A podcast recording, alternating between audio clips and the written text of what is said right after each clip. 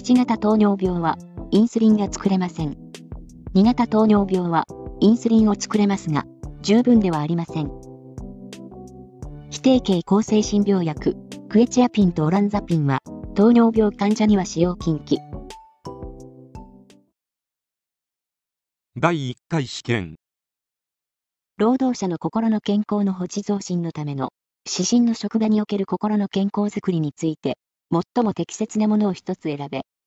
1、労働者の心の健康は、家庭や個人の問題とは切り離して捉える。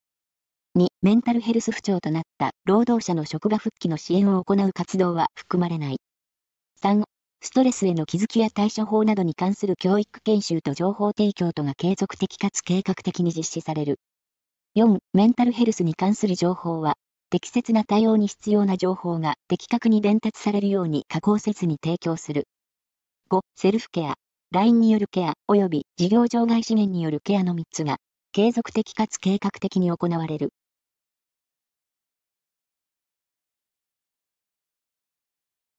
正解は、3、ストレスへの気づきや対処法などに関する教育研修と情報提供とが、継続的かつ計画的に実施される。労働者の心の健康は個人や、まあ、家庭や個人の問題とは切り離して捉えることはまずできないですね。これは間違いとなります。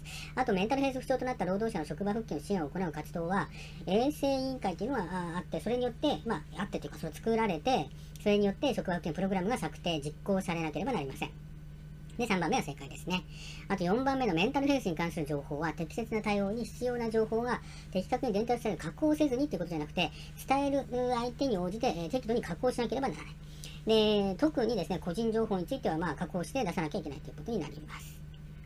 あと5番目のセルフケア、ラインケアと事業所外資源によるケア3つということです。4つですね。えー、産業保険スタッフによるケアが抜けています。4つのライン、4つのケアということになります。第1回追試学校教育法に規定されている内容として、正しいものを一つ選べ。1、学校には各種学校が含まれる。2、中等教育学校の就業年限は3年とする。3、校長は、教育上必要があると認めるときは、児童生徒に転校を命じることができる。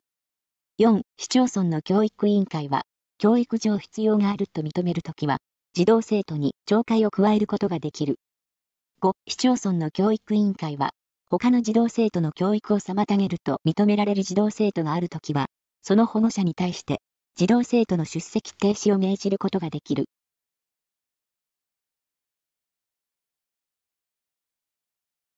正解は、5、市町村の教育委員会は、他の児童生徒の教育を妨げると認められる児童生徒があるときは、その保護者に対して、児童生徒の出席停止を命じることができる。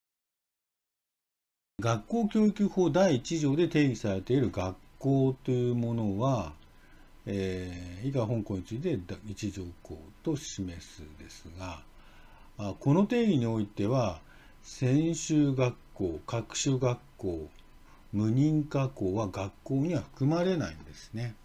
よって、各種学校は学校には含まれません。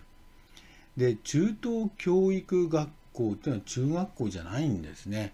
中等教育学校、セカンダリースクールは前期中等教育、中学校などにおける教育と後期中等教育、高等学校などにおける教育を一貫して施すシステムをとる学校であり、日本では中高一貫教育とされる。それ、なるほど。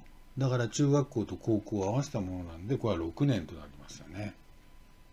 3番目の校長教育上必要があると認めるときは児童生徒に転校。こんなことはできることはできません。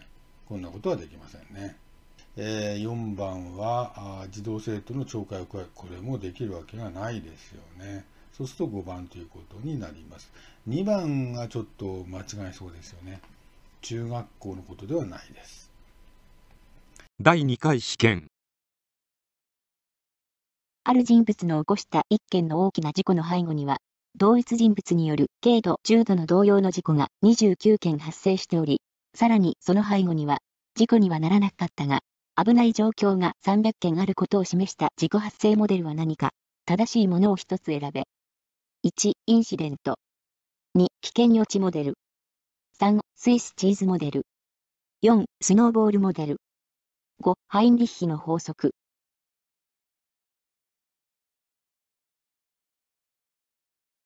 正解は、5、ハインリッヒの法則。ハインリッヒは、まあ、何かというと、労働災害事例の統計を分析して、潜在的な災害とそれが顕著化する、する確率を、あ、すいません、間違えてますね。する確率を1対29対300としたんですね。で、あとスイスチーズモデルっていうのは、防護にはスイスチーズのような穴があり、穴、穴だらけですね。そのエラーが穴を通過した場合に事故が発生するとのモデルですね。で、スノーボードモデル。えー、多職種が連携して働く、組織で、エラーが発生すると連鎖し、雪だるまが転がるようになって大きくなって、えー、要支援者に近づくということです。これがスノーボードモデル。難しい。スノーボードからはこれ想像できないですよね。あとスイスチーズも、なんか穴からエラーが出るとかなんとかつって。これも知らないとちょっと全く太刀打ちできないですね。第3回試験。糖尿病について正しいものを一つ選べ。1、糖尿病は1型から2型に移行することが多い。2、糖尿病の運動療法には無酸素運動が有効である。3、2型糖尿病患者に、血糖自己測定 SMPG は不必要である。4、非定型抗精神病薬の中には、糖尿病患者に使用禁忌の薬がある。5、検診で、ヘモグロビン A1C 値が6.8%であった場合は、糖尿病の可能性は低い。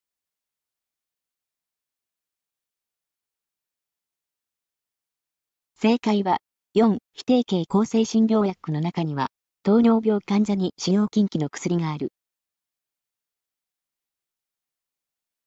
糖尿病1型糖尿病ベータ細胞が破壊されてインスリンが作れなくなることによる糖尿病です。インスリンを合成、分泌する膵臓ランゲルハンス等のベータ細胞が破壊されて、膵臓がインスリンをほとんどまたは全く作ることができません。よって、インスリンを注射しなければなりません。2型糖尿病。インスリン抵抗性による糖尿病です。膵臓はインスリンを作り出しますが、2型糖尿病では量が十分ではない、インスリン分泌不全か、作られたインスリンが十分作用しません。インスリン抵抗性。問題に戻ります。1番、1型は、膵臓ランゲルハンス等のベータ細胞が破壊されてインスリンが出ない。2型は、インスリンは出るが、インスリン抵抗性によってインスリンが効かないということなので、原因が全く違います。よって併発することはありますが、移行することはありません。2番、糖尿病は有酸素運動が有効です。3番、2型糖尿病患者に血糖自己測定 SMBG は必要です。4番、非定型抗精神病薬クエチアピン、オランザピンは糖尿病患者には使用禁忌です。5番、ヘモグロビン A1C4.6% から6.2%が基準範囲で、6.5%以上が糖尿病型です。第4回試験。専門について、適切なものを一つ選べ。1、生児では発症しない。2、注意の障害を呈する。3、早期に症状が悪化することが多い。4、予防には、補聴器の使用を控えた方が良い。5、予防には、室内の照度を一定にし、昼夜の差をできるだけ小さくすることが有効である。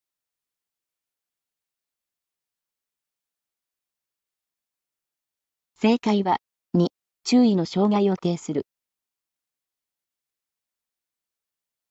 専門は、突然発生して変動する精神機能の障害で、通常は回復可能です。注意力及び思考力の低下、検討式障害、覚醒、意識レベルの変動を特徴とします。多くの病気、薬剤、毒物などが専門の原因になり得ます。高齢者の15%から50%は入院中に経験します。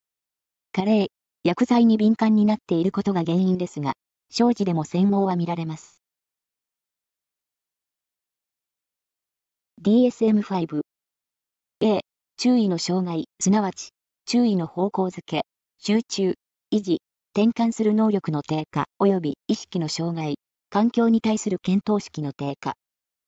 B、その障害は短期間のうちに出現し、通常数時間から数日、元となる注意及び意識水準からの変化を示し、さらに、1日の経過中で重症度が変化する傾向がある。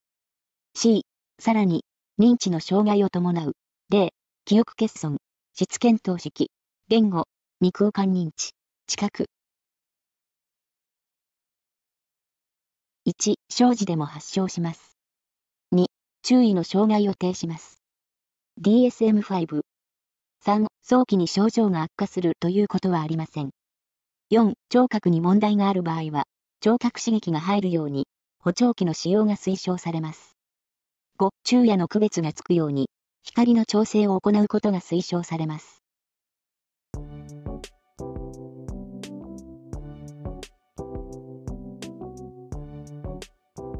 1型糖尿病は、インスリンが作れません。2型糖尿病は、インスリンを作れますが、十分ではありません。非定型抗精神病薬、クエチアピンとオランザピンは、糖尿病患者には使用禁忌。